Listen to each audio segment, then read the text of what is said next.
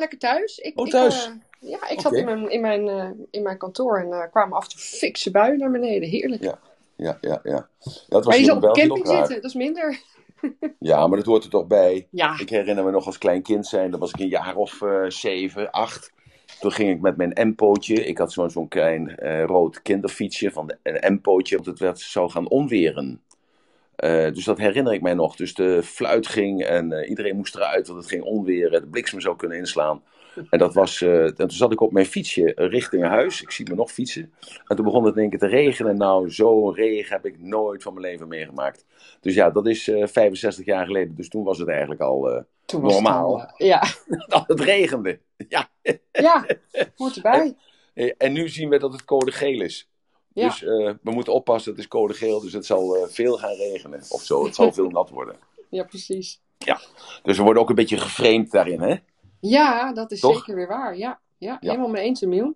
Hey, hoe vind je mijn eh, fotootje? Ik heb mijn foto veranderd gisteravond. Ik zag het. Ik, ik, ik, ik zag het, nou ja, ik zag het in de app en toen ben ik gauw gaan kijken. Maar nu ben je op het podium en ja, prachtig. Prachtig Ja, is dat, foto. is dat wel goed zo dat ik mijn zoon erbij gezet heb? Want ik vond zo'n leuke foto samen. Dus dat ik dacht van nou, dat, eh, ja, het slaat natuurlijk helemaal nergens op.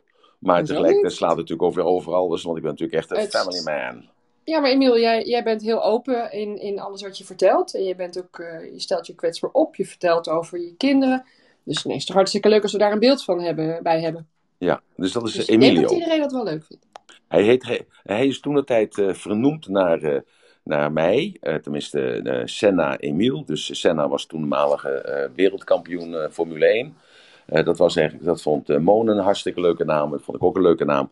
En eh Emiel, dus E-M-I-L. Nee, eh, ja, eh, E-M-I-L. Ja, dus ook Duits geschreven. Je hebt Emile, dat is het eh, Frans geschreven. Emil is Duits geschreven. Ja. Dus mijn naam wordt ook met een eh, zonder E geschreven, ook Duits geschreven. Maar ik heb dat zelf van verbasterd naar een Emile, omdat ik dat leuker vond eigenlijk. En uh, nou, van een boek wat ik las, toen dacht ik van, nou, ik, ik moet Emile heten met een E erachter. En hij uh, werd, toen zei Moon van, nou, ik vind het niet leuk dat, uh, dat we twee Emiels in huis hebben, dus we noemen hem Emilio. Ik zei, nou, hartstikke leuk. Dus toen uh, heette hij de eerste Emilio, maar toen werd hij iets ouder, een jaar of acht, negen. Toen zei hij, ja, ik wil Emiel genoemd worden. Gewoon naar jouw papa. Ik zei, Ja. nou, dan gaan we dat veranderen. Dus dat heeft Oh. nogal wat weerstand gekost en dergelijke. Maar nou heet hij Emil. Heerlijk, heerlijk. Ja. En dus Emil en Emil. Doet me denken aan mijn neefje, die, die, heet, eh ja, die heet Luisito. Louis op zijn Spaans, want mijn zwager is Spaans. Ja. Half Spaans. Maar dat is Louis op, met L-U-I-S. Maar ja, dat is in Nederland natuurlijk luis, dat is een beetje raar. ja. En Cito betekent kleintje in het Spaans. Dus hij heet Luisito, maar iedereen noemt hem Cito. Nu nog steeds, want hij is net 17 geworden. Ja, dat, dat is ook zo raar. Dat, dat is nog wat jij zegt. Ik had een, eh, een klein nichtje. En die eh, was, lag in de wieg. En die zei. En toen, ja, echt waar. En toen ging dus iedereen dat kindje Urretje noemen. Urre, urre, urre, Urretje. Dus Urretje, die, eh, ja, die heb ik toen nog wel gezien. Want toen woonde ze in Arnhem. En toen is ze verhuisd naar Boksmeer. En daarna is ze verhuisd naar eh, Maastricht en Roermond. En uiteindelijk is ze dan terechtgekomen in Delft. Maar in ieder geval, ik heb Urretje dus eigenlijk 50 jaar niet gezien. Dus toen had ik een reunie. En toen had ik natuurlijk eh, ja, Urretje ook uitgenodigd. Ach, Maar ik was helemaal vergeten hoe ze heette. dus, Toen zei je Urretje. Ja, ik zei, Urretje, hoe heet je nou eigenlijk? oh, ja, ik kreeg een rood hoofd. Geweldig. Urretje. Ja, en ik had een andere neef van de andere kant, van mijn moeders kant.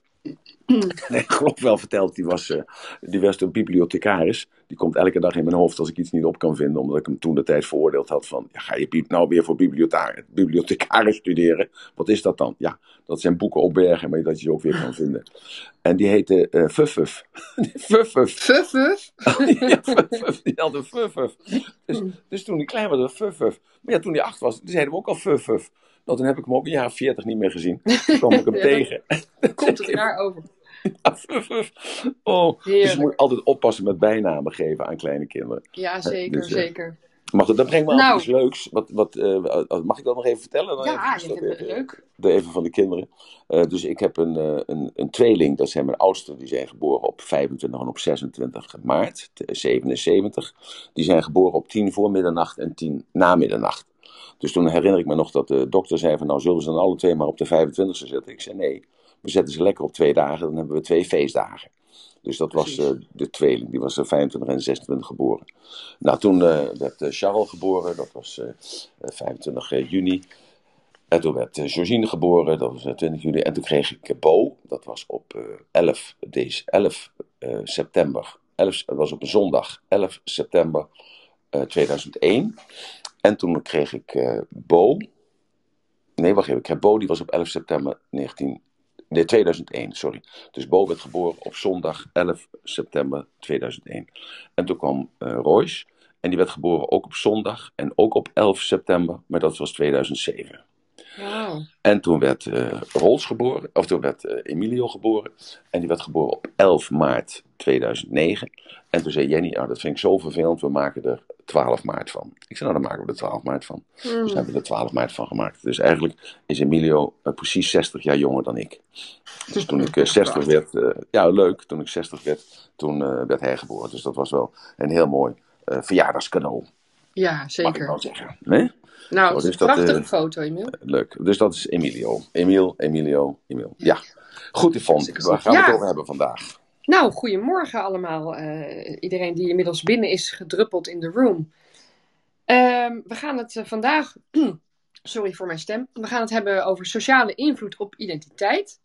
En even voor de mensen die, nou, ik heb een beetje last van mijn stem vandaag, sorry.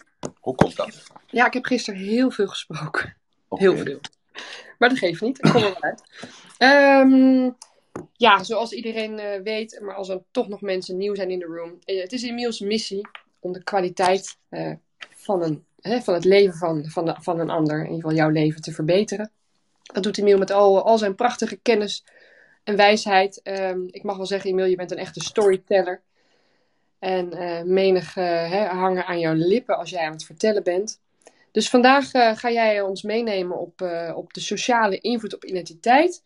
Ja, wat ik graag nog even wilde melden is. ehm, de room duurt eh, altijd ruim een uur, maar we gaan rond een uur of tien gaan we de handen uitzetten.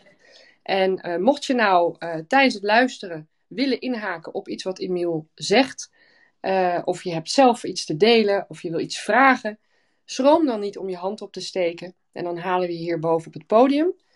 Ehm, en als laatste, even de, de huishoudelijke mededeling in ieder geval. Eh, De, de room wordt opgenomen zoals dat we het iedere dag doen. Emiel heeft aangegeven dat hij het gewoon zonde vindt om, ehm, om dat niet te doen. Er worden zulke mooie gesprekken gevoerd. Dat dat, eh, dat, dat, ja, dat zou dan gewoon verdwijnen. Omdat het natuurlijk live is. Ehm, ja, Emiel, jij, jij hebt, hebt destijds gezegd: ik wil daar gewoon de, de highlights uithalen. Misschien een, een, wordt het uitgeschreven. eh, maar nu wel- wellicht, wellicht gaan we ook richting een podcast. Dus het wordt opgenomen, dat, zodat iedereen dat in ieder geval weet. Ma- Mag ik er even wat aan Ja, toevoegen voordat je klaar Ja. bent?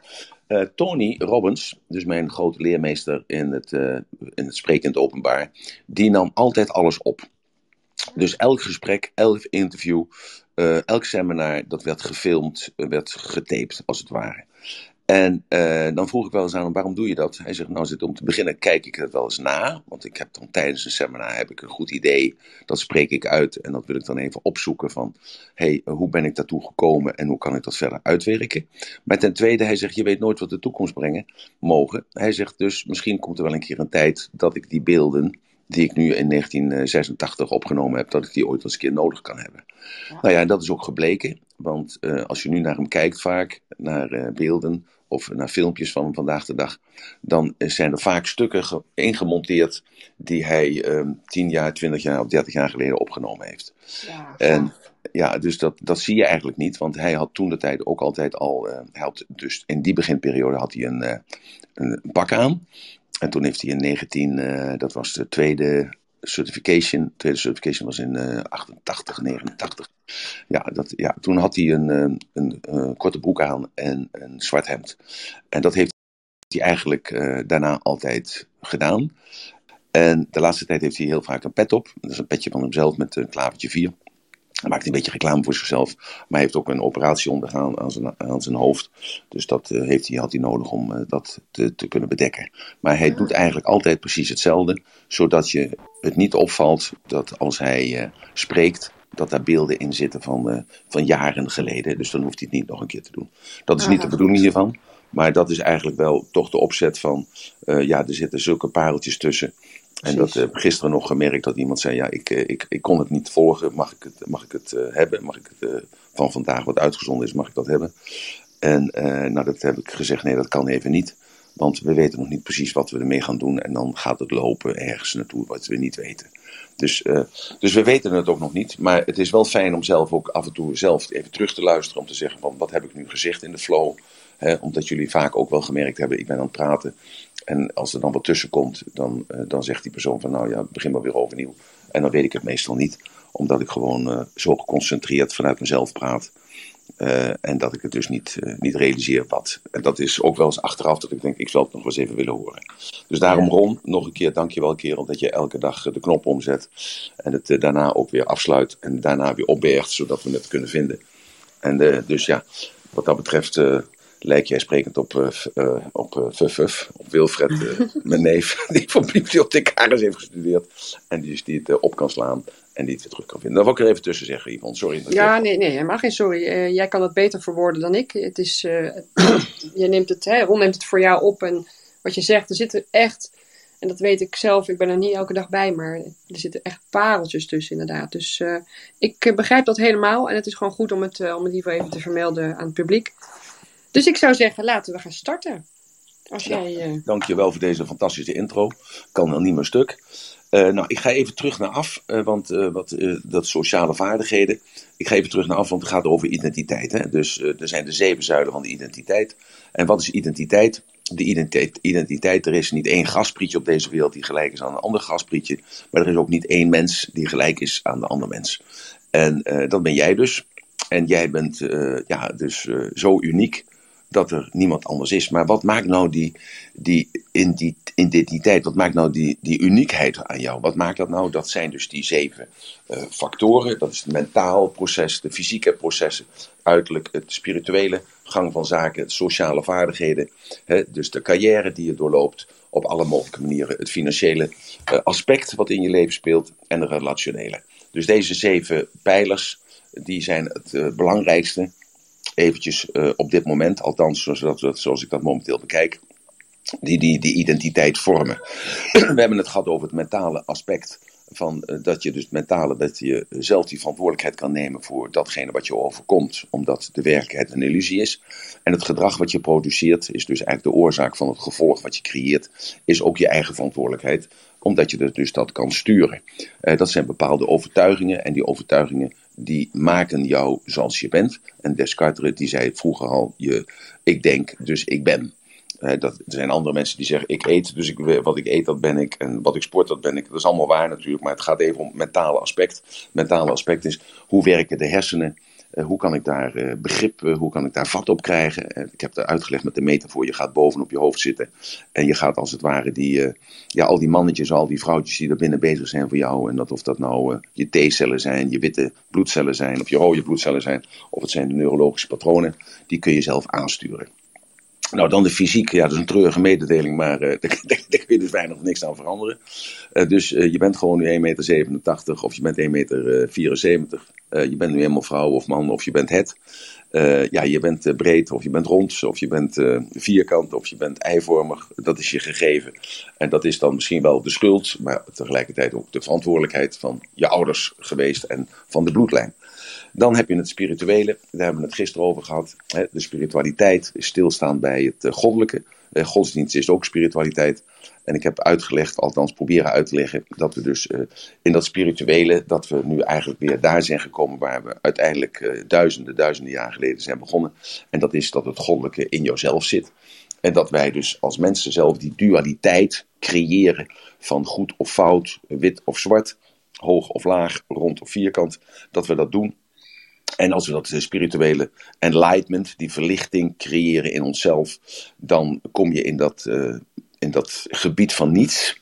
En uh, dat gebied van niets is dus geen dualiteit, is alleen maar jij of God of hoe je het ook zeggen wilt. Dus dat is het spirituele aspect. En vandaag gaan we het hebben over de sociale vaardigheden.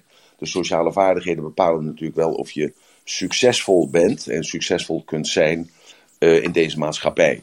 Uh, maar wat is sociaal nu eigenlijk? Wat is sociaal nu eigenlijk? eh, in, mijn, eh, in, in mijn visie is sociaal eigenlijk rekening houden met de ander. Dat is voor mij sociaal. sociaal is meeleven met je omgeving. sociaal is, ja, je hebt daar allerlei woorden voor. Het is het actief zijn in die situatie. maar voor mij is het rekening houden met de ander. Dus jij kunt daar een andere definitie over hebben en dat mag. Dat bijt elkaar absoluut niet, want het zal altijd iets te maken hebben met het mensbeeld. En dus deze interactie, dat is dus met die ander, uh, daar ben je aan toe uh, als je je veilig voelt. Hè? Dus, en als je die zekerheid hebt. En dat, dat veilig voelen, dat is dus weer die piramide van Maslow die ik aangehaald heb. Hè? Dat, dat je dus uh, die veiligheid zijn die lichamelijke behoeftes. Dat je vrij kunt ademhalen. Dat je kunt eten en drinken wat je wilt. Dat je een huisje hebt. Dat je je kleding hebt. Dat je onderdak hebt. Zodat je je veilig voelt. En als je die veiligheid hebt. Ja, dan komt daar de zekerheid bovenop. En die uh, zekerheid, dat is een goede gezondheid. Een, uh, dat je je eigendom, dat dat van jou is. Dat je lichamelijke veiligheid hebt. Uh, dat je je kunt bewegen. Dat je, dat je je zekerheid hebt van werk of van uitkering. En uh, als je dat verzekerd hebt, dan kom je toe aan het sociale aspect. En het sociale aspect is voornamelijk uh, een volgende trap naar uh, erkenning en waardering. Dat is de volgende trap die er is in de piramide van Maslow. Want je kunt je alleen maar gewaardeerd voelen vergeleken met de ander. Je kunt je alleen maar goed voelen vergeleken bij het slechte van de ander. nou, kortom, je de ander en daardoor kun je die waardering krijgen voor jezelf en die erkenning voor jezelf. En daarna, als je dus die stap hebt gedaan, dan kom je toe aan zelfrealisatie. En ik heb al een aantal keren uitgelegd, en ik wil het ook nog wel een keer doen, dat, je, dat we dus met z'n allen eigenlijk in die fase zitten van erkenning en waardering naar zelfrealisatie. En de een die hangt nog een klein beetje met zijn benen in die erkenning en waardering. En die ander die zit al helemaal met zijn bovenlichaam in die zelfrealisatie. En dat is een uh, proces van uh, zelfontplooiing. Dat is een proces van ontwikkeling. Dat is een proces van uh, loslaten en uh, weer opnieuw beginnen. Uh, ja, kortom, dat is het proces eigenlijk waar je in zit. Maar even terug naar de sociale vaardigheden. Uh, dat woord sociaal, dat betekent dus mensvriendelijk, bezig zijn met mensen. En nu ga je ook begrijpen dat vroeger mensen dus die heilig waren, dat waren dus dan de drie eenheid, daar heb ik vaak, spraak, spreek ik vaker over. Hè, dus dat is het, het kapitaal, uh, dat is het, uh, de politiek en dat is het, uh, de godsdienst. Dat die mensen leefden dus eigenlijk als het ware verzorgd. En daardoor, dus dat is al honderden jaren is het al aan de gang, doordat deze drie eenheid, die met elkaar ook afspraken maakten, die leefden ook beschermd. En nu ga je begrijpen waarom je als je, een, als je monnik wordt of non wordt en je gaat in een klooster, dan is, heeft men dus die eerste twee stappen, die zijn dus al gedaan. Dan is er dus uh, een, een, veiligheid en er is er zekerheid. En zelfs die derde stap is er al. Want er is dus een sociaal verkeer tussen de monniken, tussen de nonnen onderling. En tussen die, uh, tussen die drie eenheid onderling. En daar vandaan zaten deze mensen al heel snel in die erkenning-waarderingsfase en waren bezig met zichzelf. Dus nu ga je begrijpen dat het functioneel is om uh, terug je terug te trekken in een klooster en in celibaat te leven. Want dan ben je alleen maar gericht op jezelf en het godsbeeld. Zo heb je dus ook allerlei uh, andere sociale vaardigheden. Dat zijn de sociale wetenschappelijke uh, wetenschappen bijvoorbeeld. Dat zijn de wetenschappen over de mens. Je hebt de sociale contacten. Dus een sociaal contact is dus dat jij uh, bezig bent met andere mensen en niks anders. Je hebt ook sociale lasten. Hè? Dus kijk maar op je loonstaatje. Uh, we hebben sociale media. Eventjes wat me dan zo te binnen schiet. Je hebt ook sociale hervormingen. Je hebt ook sociale zaken. je hebt je ook dat je je sociaal moet gedragen. Je hebt sociale vaardigheden waar we het over hebben. Zo, met andere woorden, dat woord sociaal, dat wordt heel vaak gebruikt voor andere dingen, maar het heeft altijd te maken met de mens. En jij kunt alleen maar bestaan bij de gratie van de ander. moet je goed onthouden. Als jij op een onbewoond eiland zou zijn uh, zonder iemand erbij, bestaat er geen reflectie. Dat is onmogelijk. Dat kan niet. Je moet je altijd vergelijken met de ander. En uh, ik zeg natuurlijk heel vaak, je moet je niet vergelijken met de ander, want dat is een, een teken dat je eigenlijk uh, je opzet voor, dat is de oorzaak dat je uiteindelijk ongelukkig wordt. Want er is altijd iemand beter dan jij. of creatiever dan jij, of intelligenter dan jij, of mooier dan jij, of meer symmetrisch dan jij, of uh, ja, meer man dan jij, of meer vrouw dan jij, of meer sexy dan jij. Zo, dus dat is altijd, dus dat is een, een, eigenlijk een foute richtlijn die ik geef. Uh, maar in dat systeem zoals waar we in zitten, hebben we die ander toch nodig als vergelijkingsmateriaal. Want daar kunnen we ons tegen afzetten en daar kunnen we ons aan optrekken. Dus dat is een beetje de, de motivatiestructuur die er is. We kunnen ons daarop afzetten en aan optrekken. Dus ik heb het verhaal verteld van uh, Emilio en uh, die voetballer. Uh, God, heet hij nou weer? Die, die, die nou, dan ben ik zijn naam weer kwijt. nou, help me eventjes, Yvonne. Ja, ik ben ook aan het nadenken. Die, die Portugees, de, de, beste voetballer van de wereld. Nou, hij zegt de naam duizend keer per dag, want ik, ik hoor het al niet eens meer. nou, god, wat is het dom zeg. Nou, uh, in ieder geval, wacht even, moet ik even kijken. Heb ik hem toch ergens, heb ik hem toch opgeschreven ergens? Ik, ja, Christine, Cristiano Ronaldo. Ronaldo. Ja, Ronaldo dat, ja. dat Ronaldo, Ronaldo die uh, die, die, hij, Emilio die drinkt cola, die vindt cola heel lekker. Ik heb dat geminimaliseerd tot maximaal één glas uh, per dag. Uh, toch probeert hij altijd daarmee te smokkelen. Wat gebeurt er een paar weken geleden? Hij zit te kijken op YouTube, hij ziet daar Ronaldo, ziet hij daar een persconferentie gaan geven. Hij kijkt daarna, daar staan twee flesjes cola staan daar op, op de, de katheter. En Ronaldo die zet gelijk die twee flesjes cola weg uit het beeld. En zegt buiten het beeld, cola, bah, en pakt daarna een flesje water en zegt daarna aqua. Hmm. Vanaf dat moment heeft Emilio, Emil nooit meer gegrepen naar een stukje of naar een glas cola. Zo, dus even vergelijken met hij wil graag zo zijn als Ronaldo. Hij oefent als Ronaldo. Hij kijkt naar Ronaldo. Hij leest alles over Ronaldo. Hij modelleert hem als het ware. En hoopt dat hij later net zo goede voetballer zal zijn als Ronaldo. Dus dat bedoel ik daarmee. Je kunt je optrekken aan een voorbeeld. En je kunt je ook afzetten tegen uh, naar een ander voorbeeld dat je niet zo wil zijn als je moeder of je vader of uh, een vreselijke man, dat was een onderwijzer. Daardoor wil je absoluut uh, nooit met een onderwijzer te maken hebben, want ze zullen allemaal wel zo zijn zoals die onderwijzer waar jij negatieve ervaring mee gehad hebt. En of dat nou een man of een vrouw is, dan, dan is dat ook oké. Zo, dus zo heb je allerlei sociale dingetjes waar je dus je dan ook in kunt bekwamen. Zo, maar het, het, sociale zelf is een, ja, wat is dat? Is dat een vaardigheid of is dat een kernkwaliteit? Hè? En dat is dus heel een, een hele goede. Is dat een, vaardigheid of is dat een kernkwaliteit? En wat is dan een vaardigheid? Een vaardigheid is dus dat je dat aan kunt leren. Dat geloof ik persoonlijk. of is het een kernkwaliteit? Een kernkwaliteit is dat het in jou zit. Nou, en ik persoonlijk geloof dat, uh, dat een mens een sociaal dier is. En ik geloof, ik ben er eigenlijk heilig van overtuigd, dat het een kernkwaliteit is die in iedereen zit. Want zonder die kernkwaliteit van sociale vaardigheden kun je niet overleven. Dat kun je gewoon niet overleven. Dat er uh, mensen zijn die daarin doorslaan, dat is, dat is heel iets anders. Dus die worden slachtoffer van hun sociale vaardigheden. He, misschien ken je die wel. Uh, die offeren zich op. Uh, die die, die rekenen niet meer met zichzelf. Die zijn wel dienstbaar, maar in dat dienstbaar zijn vergeten zij zichzelf. Wegcijferen, zijn... valt dat daar dan ook onder? Wat bedoel je? Wegcijferen? Wegcijferen, ja, ja, ja, ja, ja. Ja, ja, ja. ja dus dat, dat verwarren ze eigenlijk met het, het, die sociale vaardigheden. Uh, wat, wat, wat noodzakelijk is, is natuurlijk die bewustwording en het zelfinzicht, maar ook inzicht in de ander. En als je dus dat stukje overslaat en je zegt, ja maar luister, ik ben zo sociaal vaardig, dan, dan gaat het ten koste van jou. En dat, ja, dat, dat past dus niet bij mijn idee over uh, jouw ontwikkeling, want het mag nooit ten koste gaan van jou. Het moet altijd iets toevoegen.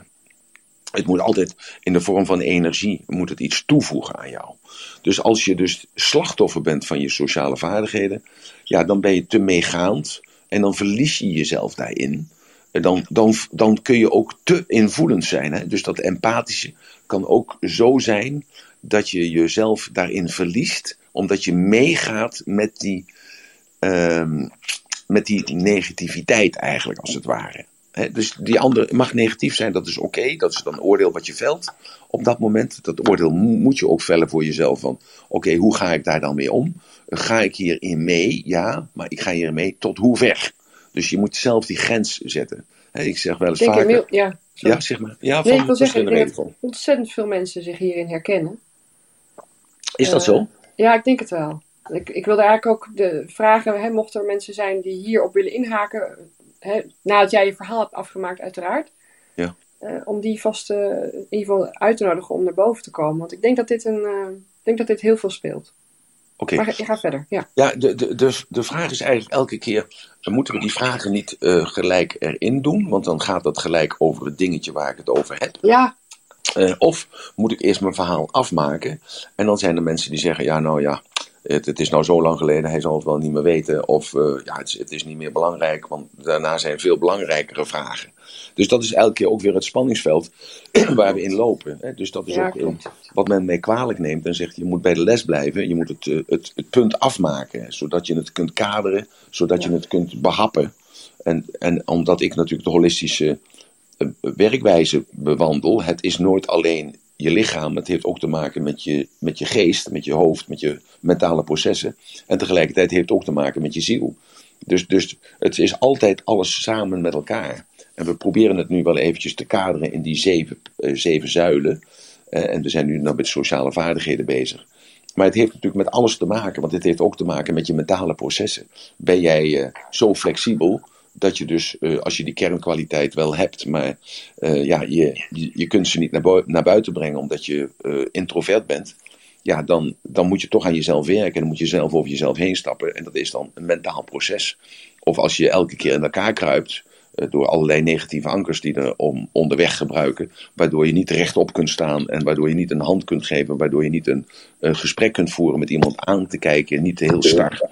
Maar ehm, ja, af en toe aankijken, af en toe weggaan, af en toe aankijken, af en toe weggaan. Eh, ja, dan, dan heb je natuurlijk een, eh, een uitdaging van de eerste orde. Want dan moet je dus eh, werken aan jezelf. En ehm, ja, dus het, het kan ook, die sociale vaardigheden kunnen ook ten koste gaan van jezelf. En, maar dat is eh, ja, voor mij heel simpel. Je moet een lijn trekken. Je moet een lijn trekken tot hier en niet verder. En je moet dus niet die lijn trekken en wachten totdat men die lijn overgegaan is. En dan zeggen, ja, eh, je bent mijn lijn overgegaan, dus ik... eh. Nee, je moet aangeven van, oké, we maken afspraken met elkaar. Wat doe jij, wat doe ik? Eh, hoe, hoe zie jij jezelf? Eh, wat wil jij eruit leren? Wat wil ik eruit leren? Eh, wat, wat willen we beide wijzer aan worden? Hè?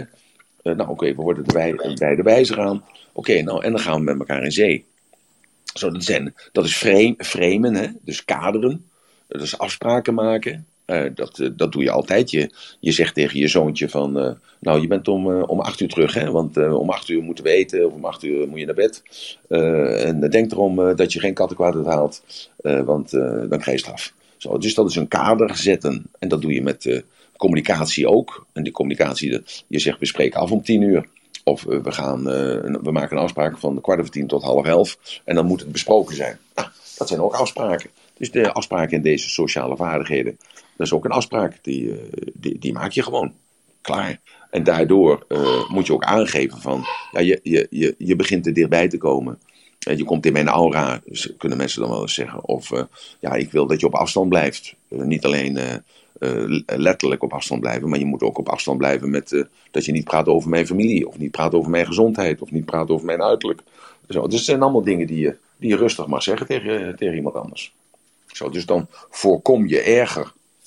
Dus, maar dat, is even het negatieve eraan.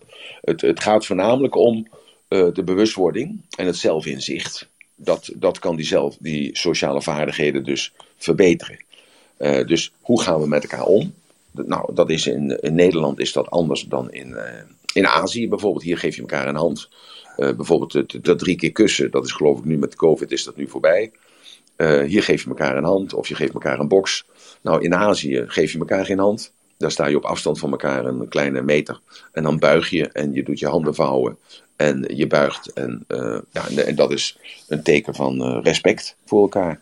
Dus je, je pas je aan daaraan. En ehm, ja, eh, heb je die vaardigheden niet genoeg?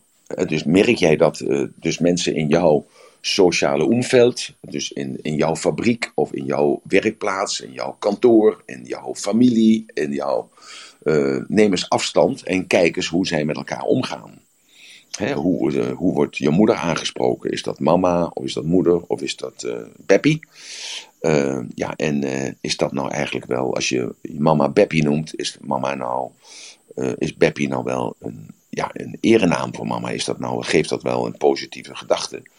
Ook als mama zegt, ja, ik heet Beppie en zeg jij maar jij tegen mij. Ja, is dat nou wel zo netjes? Zou je af kunnen vragen. Want netjes, in de, tussen aanhalingstekens, betekent dat, eh, toont dat wel respect. om tegen de meester te zeggen, hé hey, jij, uh, luister eens even, ik snap niet uh, dat 2 en 2 4 is, kun je het me nog een keer uitleggen? Ja, dat is natuurlijk een, een omgangsvorm die zegt, meester, kunt u mij uitleggen kunt u mij nog een keer uitleggen hoe het 2 keer 2 is? Want ik heb niet opgelet toen u dat aan het uitleggen was. Dat, dat komt natuurlijk ook een beetje anders over. En uh, daarin laat je ook zien, non-verbaal, want non-verbale expressie is niet alleen de, de, de, de, de manier zoals jij je lichaam houdt, maar is ook de blik in je ogen als je iets zegt.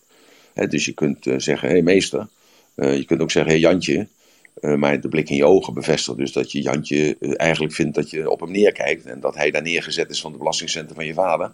En dat hij gewoon moet doen wat jij zegt, want hij die betaalt, die bepaalt. Ja, dat is natuurlijk niet een positieve samenwerking. En zorgt ook niet voor een positief eigenbeeld voor jezelf. En ook niet voor een positief eigenbeeld. Draagt er niet toe bij van meester Jan. Dus, dus het is een complex, complex iets. Alleen dus het er stil blijven staan. Dus dat zelfinzicht en die bewustwording uh, dat is belangrijk. En dat, dat is onderhevig aan een aantal factoren. Dus dat, dat bewustwording en zelfinzicht. En het inzicht in de ander. Dat is dus dat eerst bij jezelf, laat ik daar eerst maar over beginnen. Dat is dat je herkent, dat je je eigen gevoelens herkent. En ook de behoeftes herkent in de relatie van die persoon, met die persoon. Dus je begrijpt dat jouw, jouw gevoelens en behoeftes met jouw partner heel anders zijn als je gevoelens en je behoeften met, uh, met de meester of met je baas of met je werknemer. Dus hoe wil jij graag behandeld worden? En door hem of door haar? En hoe denk jij dat hij behandeld wil worden door jou? En dat kun je gewoon heel simpel doen door dat te vragen. Maar heel veel mensen zullen daar geen eerlijk antwoord op geven. Die zullen oh, zeggen van. Niet, hè? Nee, nee, nee. Dus die zullen zeggen, nou noem, noem jij maar maar jij. Nou, dat, uh, maar dan, dan komt jouw gevoel, hè, je empathische gevoel, want dat uh, komt er dan bij. En dan denk ik bij mezelf, ja, hij zegt wel, zeg maar jij. Maar ondertussen, uh, nee, het, het, is geen jij. Je, je bent meneer U. Ik had laatst een afspraak met meneer Van Eert van de Jumbo, Frits Stam. En nou, die ken ik heel goed, die ken ik al 25 jaar. Maar ik zeg nog altijd meneer Van Eert tegen hem. En ik ging even naar Ome Karel, dus dat is zijn vader, maar meneer is 89. En hé hey, Emiel, hoe is het met je? Ik zeg, nou gaat goed meneer Van Eert. Hij zei, nee, zeg maar om elkaar. Ik zeg, nee meneer, nee, om, nee meneer Van Eert, ik noem je gewoon meneer Van Eert. Ik heb respect voor u. Dus dat is dan geen kwestie van afstand scheppen, maar dat is een kwestie van respect tonen. En dat, uh, ja, ik heb gewoon respect voor die mensen die honderdduizend man werknemers hebben en binnen 25 jaar zo'n bedrijf hebben opgebouwd. Zo, dus dat is even een persoonlijke invoelmoment. Dus dat, dat laat ik aan jezelf over. Maar wat zijn je eigen gevoelens en behoeftes uh, naar die relatie toe? Dan is het, uh, ben je bewust wel wat, wat jij doet met die ander? Ben je daar bewust van? Denk daar eens over na. Denk nou eens over na van uh, hoe je kijkt, hoe je een hand geeft. Hè. Misschien geef je wel een hele stevige mannelijke hand. En dat doe je altijd. Of je nou een echte kerel tegenkomt, of je komt een heel liefhebbende, zachte oude oma tegen, dan doe je het ook. Denk bij jezelf van, ja, is dat nou wel de bedoeling van die stevige handgeven. Moet ik mijn, handvat niet, uh, niet gaan spiegelen naar de ander. En eerst voelen hoe hij een hand of zij een hand geeft. En daarna daarover na te denken. En dan op dezelfde manier een hand teruggeven. En dat gaat dus in de split second natuurlijk. Hè. Uh, dus dat is wel even een, een, een, stukje van zelfinzicht en bewustwording. En dan ga je ook voelen dat als jij je aanpast. Dat is iets heel raars met die sociale vaardigheden. Dus je verlaagt jezelf, zou je bijna kunnen zeggen. Dat, dat noemen mensen wel eens zo, maar ik noem dat absoluut niet zo. Want ik wil gewoon iets verkopen aan jou. Ik, ik zie het vaak zo, ik wil iets verkopen. En of dat nou uh, vanavond uh, seks willen hebben met mijn vriendin. Of het is dat mijn zoon zijn huiswerk af moet maken. Of ik ben bezig met mezelf te motiveren om te gaan sporten. of ik wil de sportinstructeur vertellen dat hij ietsjes minder zich uit moet sloven naar mij. Om, omdat hij vindt gewoon dat ik net iets meer kan dan de ander. Dan gaat het erom hoe ik mij daar verkoop en wat voor impact heb ik daarmee. Hoe kan ik hem of haar daarmee sturen. Zodat hij of zij ja, toch wel een beetje op één lijn komt te liggen met mijn behoeftes. Zo, dus, dus uh, dat, die impact van jouw gedrag op de ander is belangrijk. Ik weet van mezelf bijvoorbeeld, ik kan heel zwaar kijken. Heel, dat komt niet zagrijnig over, maar dat komt dwingend over. Kleine kinderen hebben dat bijna altijd. Dat als ik dan zo ben en ik let daar niet op, dan kijk ik een kindje aan en dat kindje gaat altijd huilen. Ga dan ga gewoon huilen. Omdat ik hele grote zware wenkbrauwen heb, ook nog donker haar heb gelukkig dan op mijn leeftijd. En mijn ogen stralen dus dan iets dreigends uit. Dus als ik bij mensen op bezoek ga met kinderen, dan zorg ik er altijd voor dat ik daarop let. Dus dat, is een sociale vaardigheid. Dus ik let daarop dat ik niet die blik in mijn ogen heb van uh, ja, boosheid of zo. Ik, ik, weet niet wat dat precies is, maar mensen hebben dat wel eens tegen mij gezegd: van God, wat kijk je boos? ja, ik ben helemaal niet boos. Nou, maar dat is dus dat ik dat mijn ogen kleiner worden en mijn pupillen groter misschien worden. Of dat ik donker, donker kijk, weet ik niet wat het is. Maar ik ben me daar wel van bewust, dus ik pas me daarop aan. Nou, en dan uh, het inzicht in je, wat belangrijk voor je is. Hè? Wat zijn jouw waarden? Hè? Wat zijn jouw waarden? En, en uh, ja, hoe wil jij overkomen? Wat, hoe wil jij met jou, wie jij bent, overkomen? Wat zijn, zijn jouw waarden? Bijvoorbeeld betrouwbaarheid. Uh, zijn je waarden trots of discipline? zijn die waarden ja, kwaliteit? Zo, dat straal je uit door middel van je sociale vaardigheden. De manier zoals je een hand geeft, eh, zoals je kijkt, maar ook zoals je gekleed bent.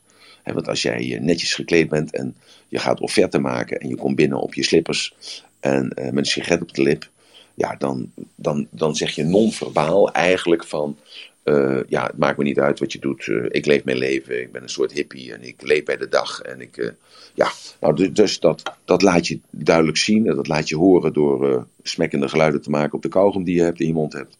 Ja, dan moet je natuurlijk ook niet klagen dat je de deal niet maakt. Ik zeg wel vaker tegen mensen die piercings hebben. in hun gezicht, in hun tong of in hun lip of op hun neus of, of in hun oor. Nou, een oor is dat nog wel meestal geaccepteerd. Maar dat dat een bepaalde indruk maakt op bepaalde mensen die er misschien voor zullen zorgen dat jou die baan niet gegund wordt. Ja, en dan kan men klagen over dat men dan gediscrimineerd wordt.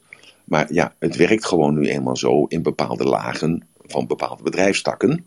Want ja, in de bank moet je er anders uitzien als dat je werkt bij, uh, bij McDonald's. Want bij McDonald's krijg je een, uh, een capje op en je krijgt kleding aan en je krijgt zelfs speciale schoenen aan van McDonald's. En als je bij de bank werkt, dan moet je het met je eigen kleding, kleding doen. En daar wordt gewoon van jou verwacht, ook op, in, in Amsterdam-Zuid, het kantoor waar geen klanten komen, dat je er gewoon waardig uitziet, betrouwbaar uitziet, eerlijk uitziet, gedisciplineerd uitziet. En dat wil zeggen dat je een stopdas om moet hebben. Zo, dus dus dat, dat, dat inzicht en die bewustwording in persoonlijke waarden, dat je daarover nagedacht hebt, is gewoon heel, heel, heel belangrijk. Um, ik weet nog de, het eerste seminar wat ik gaf voor jullie in april. En toen uh, kwamen er opmerkingen, hoorde ik achteraf, dat ik daar in een korte broek stond. En dat vond men niet respectvol. Uh, ja, dat klopt. Uh, dat kan zo zijn. Uh, ik heb dat vergeten dus om uit te leggen dat die dag het lekker weer was en dat ik het in een vrije setting wilde houden. Ging over NLP. en dat ik niet de schoolmeester wilde zijn en dus daarom niet in een net pak wilde komen. Zo, dus dat is uh, een, een, gebrek aan mij dat ik had dat even uit moeten leggen, want mensen hadden dat verward, ver, verwacht dat ik daar als onderwijzer, als docent zou staan. Dus had ik een pak aan moeten hebben. Nou, weten wat je zwakke en je sterke punten zijn. Denk daar nou eens over na. Dus uh, wat, uh, ik heb een vriendje die heeft een probleem uh, met een, zakenrelatie. ik coach hem aan de achterkant. Ik weet wat zijn zwakke en sterke punten zijn. Ik heb hem geadviseerd om naar die man toe te gaan, want we zijn nu in het punt beland dat hij zijn advocaat en de andere advocaat met elkaar aan het vechten zijn. En ik heb tegen hem gezegd: Ik zeg, ik ken die derde persoon, ken ik. Uh, ik zeg, ik denk dat als jij daar naartoe gaat, uh, dat je dan het op kunt lossen met hem. En dan heb je de advocaten niet nodig. Waarop hij weer zei tegen mij: Ja, mijn advocaat zegt dat ik dat niet moet doen, want dan uh, hinder ik de rechtsgang. Ik zeg: Hij denkt aan zijn portemonnee, dat mag. Hij denkt ook aan jou, misschien is het zo, maar als je het niet doet, is het een gemiste kans. Maar ik wist natuurlijk, of ik weet natuurlijk, dat hij het eigenlijk niet durft. Dus ik heb tegen hem gezegd: God moest luisteren, vriend. Uh, zal ik dan met je meegaan? Nou, dat vond hij eigenlijk wel helemaal fantastisch, maar hij durfde dat eigenlijk niet te zeggen tegen mij. Maar dat wist ik ook. Dus ik heb dat ingemasseerd. Dat heeft ongeveer een dag of vier, vijf geduurd. Ik heb hem gebeld, ik heb met zijn vrouw gesproken, ik heb met zijn kinderen gesproken, over andere dingen. Eh, maar ik had elke keer een reden om hem te bellen en iets gewoon te bespreken. En uiteindelijk heeft hij gezegd, eh, nou laten we dat dan maar doen. Eh, vandaag over zes weken. Ik zeg nou, ik zeg als we het samen doen, mijn agenda over zes weken zit vol. Maar volgende week heb ik nog een plaatsje ergens in de middag. Dan kunnen we dat samen doen. Dus dat heb ik nu gerealiseerd dat we daar naartoe gaan. Dus met andere woorden, uh, ik kan natuurlijk nooit tegen hem zeggen: je bent een zwakke gozer, je bent een zwakke vent, je durft dat niet. Nee, uh, maar ik kan wel dat compenseren door hem aan te bieden van, nou dan uh, ga ik toch even met je mee. Dan is het minder heftig en ik heb het onder het mom gezegd, nou als ik nou meega, dan heb je een getuige. Dan kan het nooit tegen jou alleen gebruikt worden. Nou, het uh, reflecteren op je eigen gedrag is ook een heel belangrijke. Uh, dat is wat u niet wil, wat u geschiet, doe ik dat een ander niet. Hè? Dat heb ik wel eens vaker gezegd. Dus dat, als je dat kunt reflecteren op je eigen gedrag, dan, dan denk je, ja, ik wil ook niet zo behandeld worden. Ik wil ook niet ja, behandeld worden als een, als een Jan Joker. Dus waarom zou ik dan iemand anders als een Jan Joker gaan behandelen? Nou, dus er is gelijkwaardigheid. Eh, dat gelijkwaardigheid is het foute woord. Ik weet er geen ander woord voor, want gelijke waarden, dat is gelijkwaardigheid. En natuurlijk zijn we niet gelijk in onze waarden, uh, want dat heeft weer te maken met onze delen die zich ontwikkeld hebben en onze delen waar we aandacht aan besteden. Maar we kunnen wel op dat moment kunnen we wel gelijkwaardig zijn, want we willen alle twee willen we de deal doen. Alle twee willen we succesvol zijn in onze communicatie. Uh, alle twee willen we ons doel bereiken. En uh, hoe we dat gaan bereiken, dat gaan we door complementair met elkaar te communiceren. En dan vanuit daar daden vast te leggen op papier. En vanuit daar dan te handelen, zodat we ons gezamenlijk doel bereiken. Dus met andere woorden, je moet dus reflecteren op jezelf. Uh, wie ben ik zelf? Hoe zou ik zelf daarin zijn? Hoe zou ik daar zelf in reageren? En dan kom je ook op een gebied dat je dan ook uh, toleranter bent. Je bent toleranter, want als de ander dan een fout maakt, ja, dan, dan, dan zie je dat niet gelijk als een fout, want jij maakt zelf ook fouten. Dus dan vergeef je hem dat of haar, vergeef je dan. En dan is dat oké. Dus, nou, uh, dat, is, dat, dat, is wel heel belangrijk. Ik uh, trek het altijd naar mezelf toe. Als jullie goed luisteren, dan, uh, dan horen jullie dat ook heel vaak. Dat ik die verantwoordelijkheid neem voor mezelf. En ik, ik neem ook de verantwoordelijkheid voor vandaag. Dat, dat deze roem ja, duidelijk is en dat je er wat aan hebt. Dat je er wat aan kunt, dat je er wat van kunt gebruiken. En dat ik vandaag over 25 jaar, als ik je tegenkom, dat je dan zegt: ah, Ik ben één keer bij jou in de room geweest en dat ging over eh, sociale vaardigheden. Nou ja, en je zei daar één ding. Nou jongen, zwakke en sterke punten. En ik heb gelijk bij mezelf gedacht: Nou, daar moet ik aan werken. Ik heb je daarna nooit meer gezien, maar we zijn nu 25 jaar verder en dat wou ik je even vertellen. Nou ja, dat is natuurlijk het, het mooiste compliment wat je krijgen kunt. Dat gebeurt ook wel eens in de roem, dat mensen zeggen van ja, 25 jaar geleden uh, heb je dat toen en toen tijd gezegd. En ik doe dat dan ook altijd af, dat heb je gehoord, van ja, ik heb dat wel gezegd, maar jij hebt het gedaan. Dus ik laat het altijd bij de ander dus, dus ik relativeer het eigenlijk voor mezelf. Want als ik dat uh, zou denken, ah jongen, dat heb je weer fantastisch gedaan. En ja, zie je wel, ik ben hartstikke goed. En ja, 25 jaar later, geleden was ik al hartstikke goed. Ja, als ik dat niet relativeer voor mezelf, dan ga ik naast mijn schoenen lopen. En dan, uh, dan verlies ik het meest kostbare wat ik heb. En het meest kostbare wat ik heb, uh, zo zie ik dat zelf, is dat ik me altijd kan invoelen in de ander. En uh, dat is relativeren eigenlijk. Voor mij is dat relativeren. En uh, uh, dat is voor mij het meest kostbare. En ik heb, ik heb één keer een moment gehad van een, een zes maanden. Dat was in 1999. dat ik mezelf serieus ging nemen. En dat is wel heel interessant. toen iets eigenlijk dat ik ging geloven dat ik echt de, de bink was. En dat kwam eigenlijk een beetje door de mensen die mij om, om die waren, uh, waren toen in mijn omgeving. En die, uh, ja, die kietelde dat een klein beetje. En dus ik, ik gleed er zo in.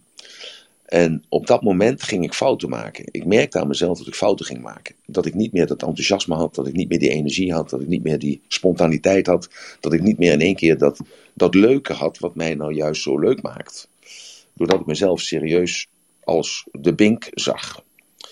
En uh, ja, daar ben ik toen snel vanaf gekomen. Dat heb ik mezelf toen maar eventjes voorgehouden van uh.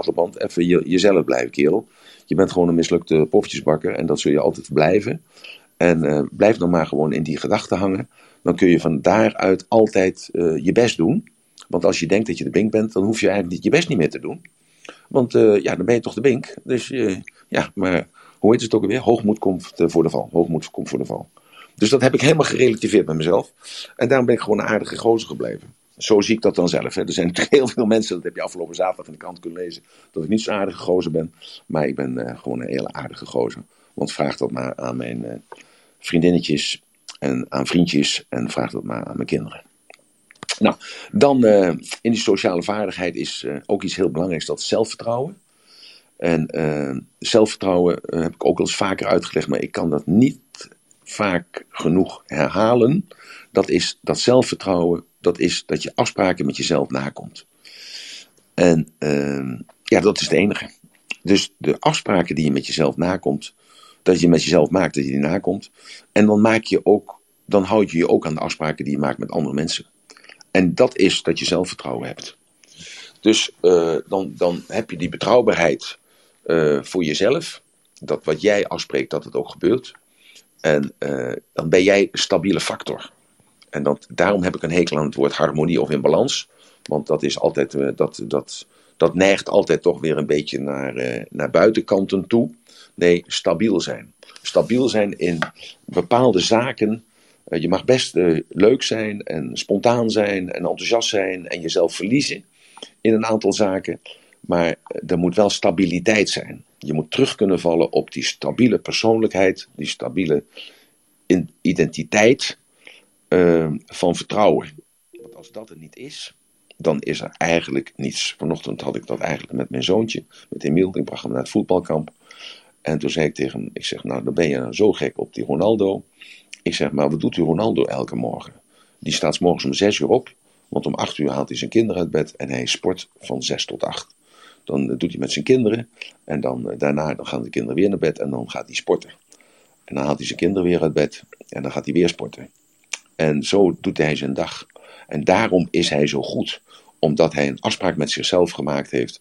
Ik ben gewoon de beste. En meneer Van Eert zei dat ook. Ik wil niet de grootste zijn. Zijn doelstelling was toen de tijd. Ik wil de grootste zijn. Ik wil groter zijn dan Albert Heijn. En heeft dat, die doelstelling in de afgelopen jaren veranderd. Ik wil gewoon de beste supermarkt zijn. En dat is een heel ander standpunt een heel ander doel om naartoe te gaan. Dus je moet die afspraak nakomen. Daarom hebben we dat toen de tijd eh, in die uh, zeven zekerheden van de Jumbo gegoten. Dat zijn afspraken die de Jumbo maakt met u, van zijn kant af, hè, van de Jumbo's kant af. En daar houdt hij zich dan ook aan.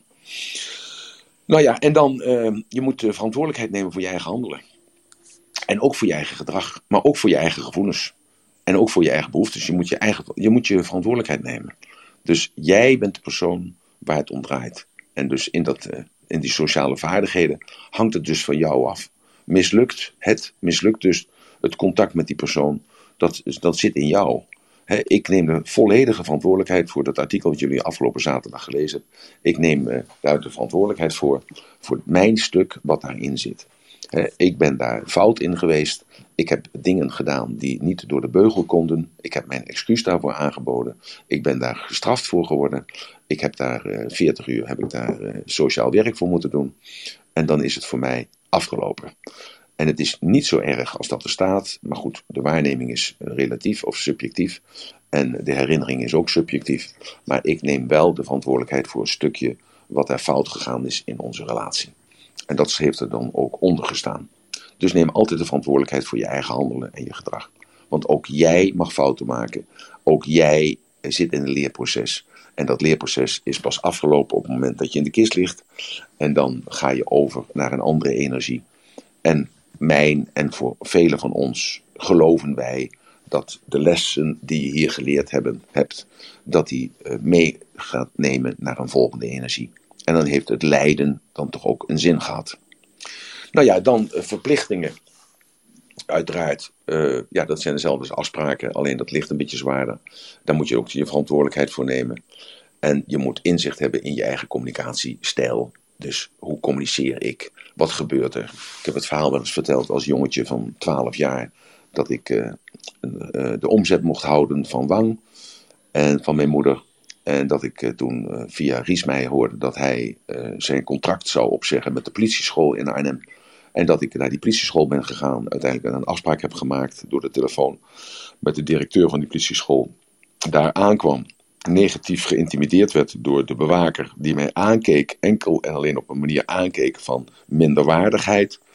Tegen mij, alleen tegen mij zei van jij een afspraak met de directeur.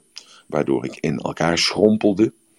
Waardoor ik uh, toch uh, verder mocht naar de directeur. Want de directeur zei: Ja, ik heb een afspraak met meneer Ratelband. Waarop de portier nog een keer tegen me zei: Jij, meneer Ratelband, snotneus.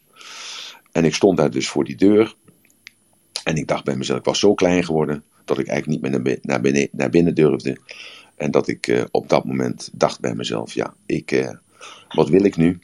En op dat moment ging ik, uh, liet ik mijn kist, ik zette mijn kist met brood op de grond. Ik rekte mij uit. En op dat moment zei een stemmetje tegen mij: Je bent eraan begonnen, dan moet je het ook afmaken. En ik ben naar binnen gegaan. En dus uh, heb inzicht in je eigen communicatiestijl. Nou, dat zijn eigenlijk uh, een aantal stappen om zelf bewust te worden van je sociale vaardigheden en waar je aan mag werken. En nadat Robert een aantal vragen of bevestigingen of aanmerkingen of kritiek heeft gehad, zal ik gaan naar het inzicht voor de ander. God, nou. mooi Emiel. Dat kan je toch ongelooflijk goed uitleggen allemaal. Uh, ja, ik hang echt aan je lippen en ik denk dat, dat, dat, dat ik voor iedereen wel zo is. Ik hoop dat het geweten, want Robert is gewoon mijn geweten, dat, ik zie dat gewoon zo. Ik, dat vind ik zo'n fantastische vent. Ik heb hem nog nooit mogen ontmoeten, maar ik vind, Robert is gewoon mijn geweten en die houdt mij gewoon zo scherp. En als hij naar boven komt, word ik gewoon nerveus van wat gaat hij zeggen? En uh, heb ik het wel goed gedaan? En is het duidelijk? En, uh, Heerlijk. Ja, ja, dus Robert, uh, ik zit hier trillend op je te wachten. Nou, Robert, goedemorgen. Goedemorgen Yvonne, goedemorgen Emiel. Dankjewel Emiel, maar het is alleen maar reactief wat ik doe altijd. Dat weet ik, weet ik. Ja, en ik hoorde je net iets zeggen wat ik heel erg mooi vond en wat me ook aan het denken zet. En dat is, ja, die harmonie Hè, die, dat je die niet echt zoekt, maar dat je het veel meer zoekt in stabiliteit. Ja. En toen dacht ik, oh, dat is mooi. Daar wil ik je graag een vraag over stellen.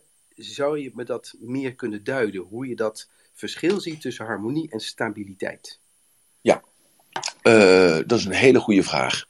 Hoe zie ik dat? Ik heb het woord veranderd omdat het woord harmonie bij mij geladen is en een beeld met allemaal idioten die daar op de wei zitten, een jointje te roken, met elkaar slap te ouwehoeren zitten en uh, op die manier harmonie zoeken in het niets. Met niets te doen, alleen een beetje dom lullen, daar harmonie in te zitten. Ik zie stabiliteit meer als een soort olietanker die van uh, plaats A naar B gaat, uh, die precies weet wat hij wil. Daar zijn een aantal officieren en daar zijn een aantal matrozen. daar ligt dieselolie in die tanker en dat gaat gewoon van punt A naar B. En of er nou storm is, of het is regen, uh, of het is gewoon ideaal weer. Het maakt niet uit. De afspraak is gewoon van A naar B. En het maakt allemaal niet uit. We gaan gewoon verder. Dus het is een ander woord. Zoals ik ook een ander woord bedacht heb voor probleem. Problemen bestaan voor mij niet. Een probleem is voor mij altijd een uitdaging. Dat is echt uh, uh, ja, NLP, Linguistic Programming. Je verandert de taal, daardoor verandert het beeld, daardoor verandert het gevoel. Ja, als ik nou denk aan stabiliteit en het schip, ja. ben je dan niet angstig dat je in jezelf enige starheid ontwikkelt? Uh, ja, dat is een gevaar. Dat is een gevaar, maar dat heeft niets te maken met stabiliteit of harmonie. Uh, want ik heb dat woord harmonie gewoon anders geëtiketteerd in mijn leven. En dat is, uh, elk mens die heeft dat op een andere manier geëtiketteerd. En starheid zal ik zeer zeker hebben, omdat ik een aantal dingen zeker weet hè, zeker weten. En vanochtend heb ik dat nog even gezegd, uh, voor, dit moment. Ik heb die zekerheid voor dit moment. En als ik luister naar jou, of ik luister naar Yvonne, of ik, uh, ik hoor iets, of ik, uh, ik, mijn kindje zegt iets of zo, dan kan dat hele idee wel gewoon gelijk in de prullenband gegooid, gegooid worden. Maar dan heb ik in ieder geval toch wel de zekerheid gehad dat ik vijf minuten geleden het met alle zekerheid van de wereld heb verteld en heb beleefd op dat moment. Dus ik kan van mezelf zeggen dat ik niet star ben. Ik kan van mezelf zeggen dat ik zeer flexibel ben in mijn doen en laten. Eh, dat dat onbetrouwbaar of creatief geschetst wordt voor de ander, dat is in de beleving van de ander. Maar ik voor mezelf ben ik uh, heel flexibel in mijn doen en laten. Zou ik het zo en ook in mijn gedachten, ook in mijn gedachten. Ja, zou ik het zo kunnen zeggen, Emiel, dat uh, je hebt een kompas en daar vaar je op en je zet een koers uit. Ja. En die koers, dat is de goede koers. Totdat blijkt dat er een andere koers misschien beter is en dan verleg je een raad. Uh, nou, dat is het fantastische mooiste voorbeeld wat je kunt noemen, want zo is het ook letterlijk gegaan in mijn leven. Ik was uh, eh, 16 jaar, ik mocht broodjes rondbrengen in de auto en uh, ik had geen rijbewijs. En ik stond, uh, was een vaste route, die werd mij opgegeven. En ik stond voor de derde dag, stond ik bij het uh, Rijnhotel op de Bult te wachten tot het, het, stoplicht op groen zou springen. En toen dacht ik bij mezelf, moet ik dit doen tot mijn 65e? En ik nam gelijk de beslissing om vanaf dat moment altijd elke dag een andere route te verzinnen. En dat doe ik tot de dag van vandaag nog steeds met alles wat ik doe en alles in helemaal de persoon die ik ben. Dus ik neem elke dag een andere route om bij dezelfde uitkomst te komen. Daarom hoor je bij mij ook nooit hetzelfde verhaal. Ja, ja, ja, dankjewel. Dankjewel. Okay. Dankjewel. Oh, mijn microfoon ging niet uit. Dankjewel, Robert. Mooie toevoeging. En uh, ja, het is, we, gaan, we gaan hard. Het is bijna tien uur. Zijn er mensen die, uh, ja, die, die, heel hier iets over willen vragen? Heb je herken je iets in wat hij zegt? Ehm, wil je iets delen? Wat je zelf hebt meegemaakt? Um, ja, steek je hand op en kom erbij. En uh, dan gaan we eens kijken hoe. Uh, ja, misschien is het wel helemaal duidelijk. Je, ja, je legt het allemaal zo haarfijn uit, vind ik zelf hoor. Dat is mijn. Hoe ik het ja, zie.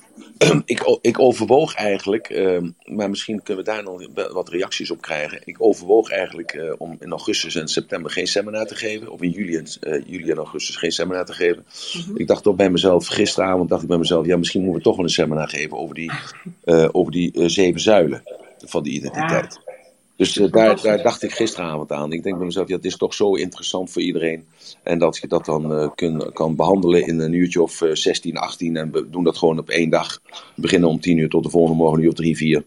Dan, uh, ja, dan zit dat er ook ingehamerd en dan heb je er wat aan.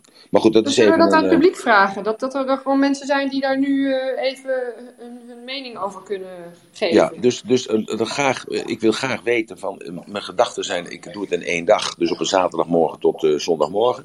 dus dat is één. Of is de voorkeur liever van een vrijdagavond van, van 8 tot een uur of 2, 3. En dan uh, s morgens, zaterdag van uh, s morgens 10 uur tot s avonds een uur of 8. Of tot een uur of 10. Dus dat zijn een uur of uh, 20, 20 uur les in, ja, in één dag. En de vrijdagavond is dan toch, ja, of je nou voor de televisie zit te hangen of je, zit dan, je bent bezig met jezelf. En de zaterdag, ja, dan heb je dus de volledige, dan heb je, knijp je er alles uit. Dus dat is eigenlijk een beetje de, de discussie die ik heb in mijn hoofd. En die ook, ook heb met een paar mensen om me heen. Van ja, wat is nou beter? Wat moeten we nou doen? Ja. Nou, en mensen mogen dat ook mailen hoor, naar mij. Dat is ook goed. Ja. Ja. Dus ik hoor, ik hoor dat graag. Ik hoor graag wat mensen ja. daarvan vinden.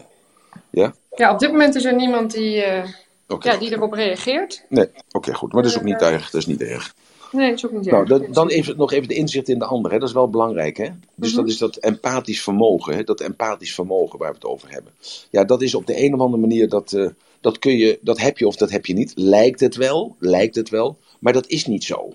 Dat is niet zo. Dat heb je wel of dat heb je niet, is niet zo. Iedereen heeft dat empathisch vermogen. Want men, het is namelijk, uh, empathisch vermogen wil alleen maar zeggen interesse in de ander. En uh, als je interesse in de ander hebt, er is altijd iets wat de, jou interesseert van die ander. Uh, al is het alleen maar dat hij met zijn fiets naar zijn werk gaat. Ja, ik noem maar een, een, een heel dom voorbeeld op.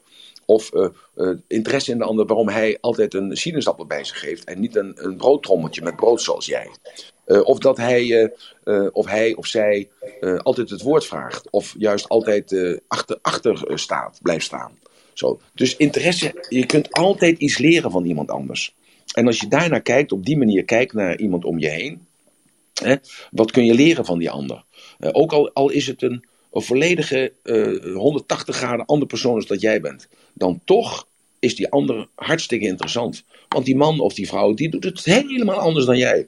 Die doet het eh, niet minder goed of niet minder slecht dan jij. Nee, maar je doet het anders. En op dat moment, als je dus dat, als je werkelijk daarop gefocust bent, en ik, ik doe dat eigenlijk elke keer, dan heb je dat empathisch vermogen. Dan heb je dat, eh, dan heb je dat gevoel van dat die persoon, dan begrijp je waarom, waaraan die persoon lijdt.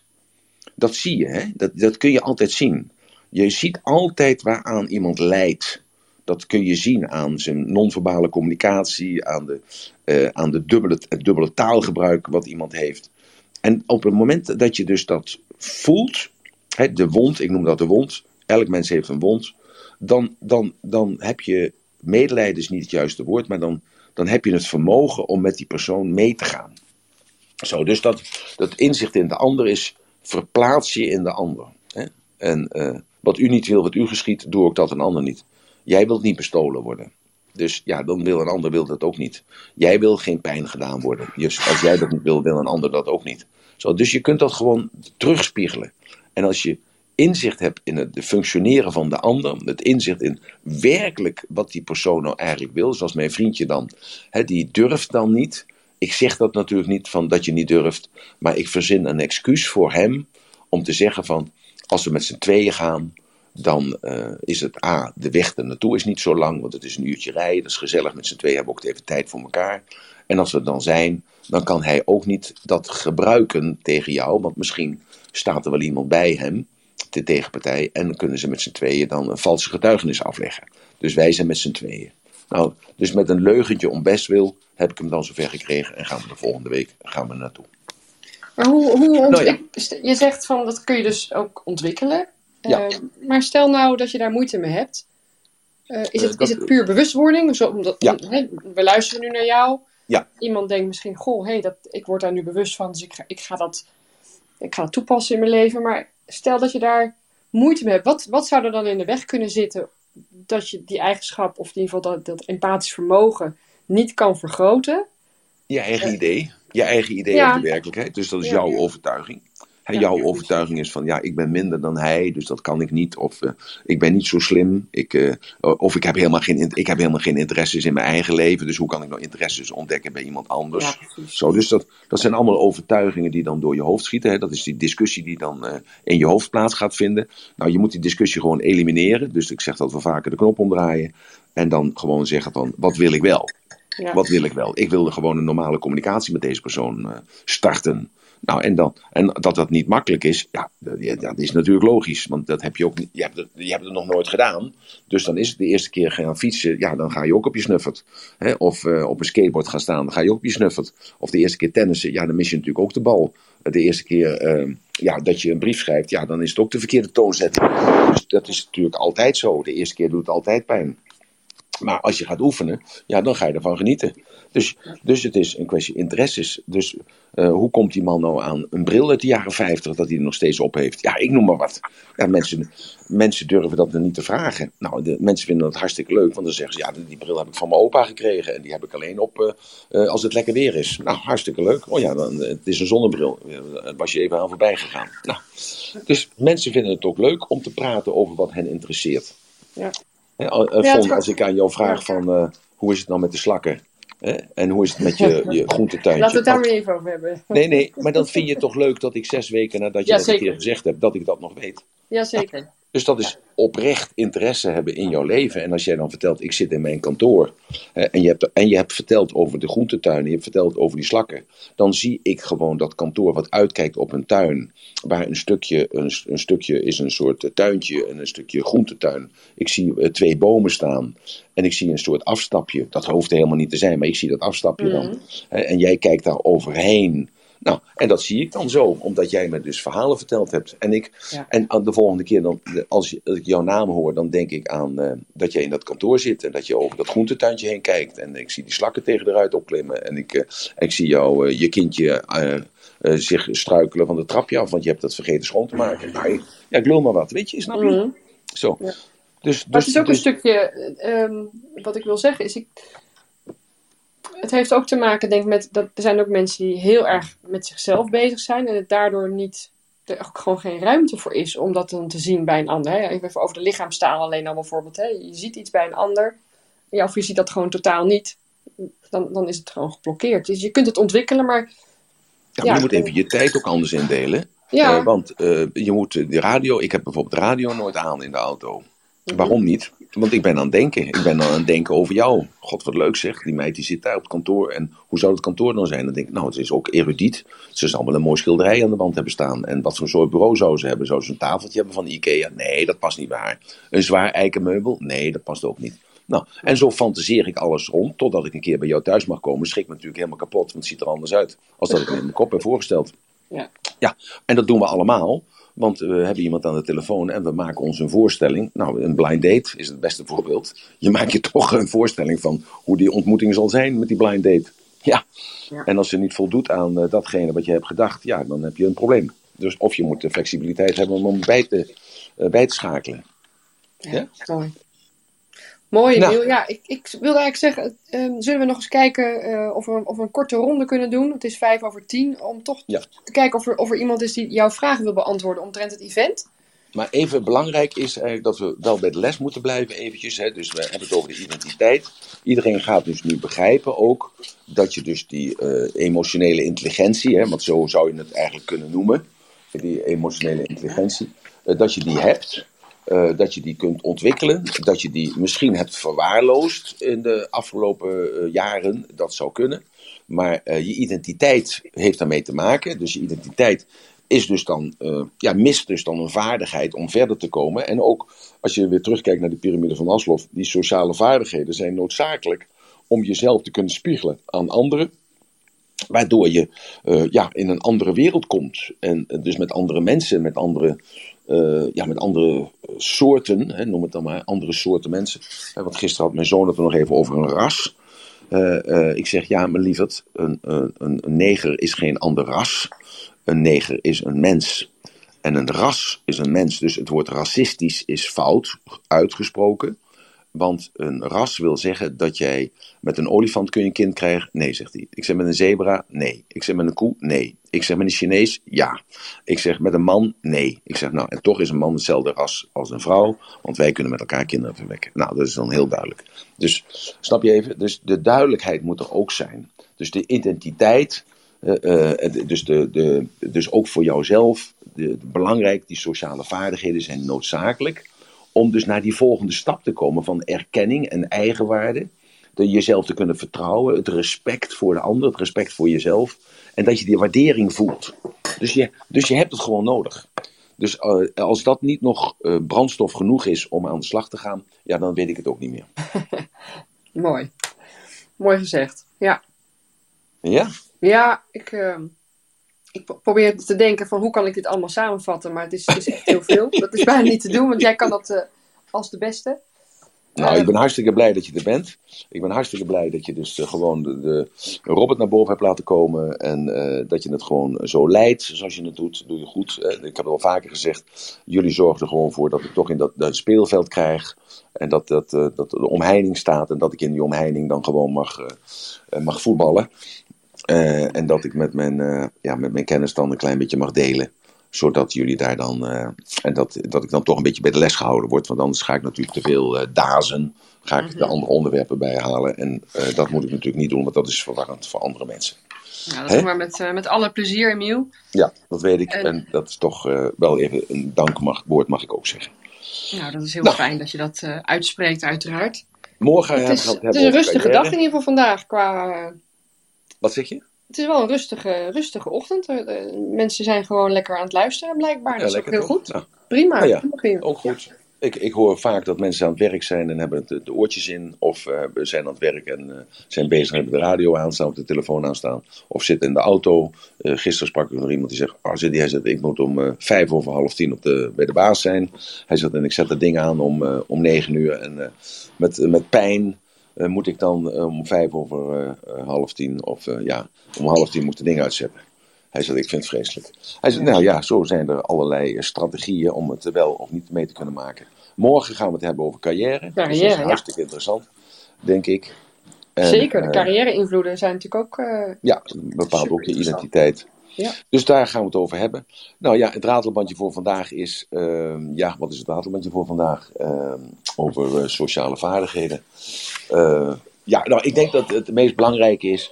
eh, als je nu vandaag heb je met mensen te maken. eh, kijk die persoon aan of beluister die persoon goed. En kijk nou eens wat die persoon voor interesses heeft die jou intrigeren. Want is het woord, niet interesseren, maar intrigeren. Wat voor bijzonderheden nou die man of die vrouw heeft.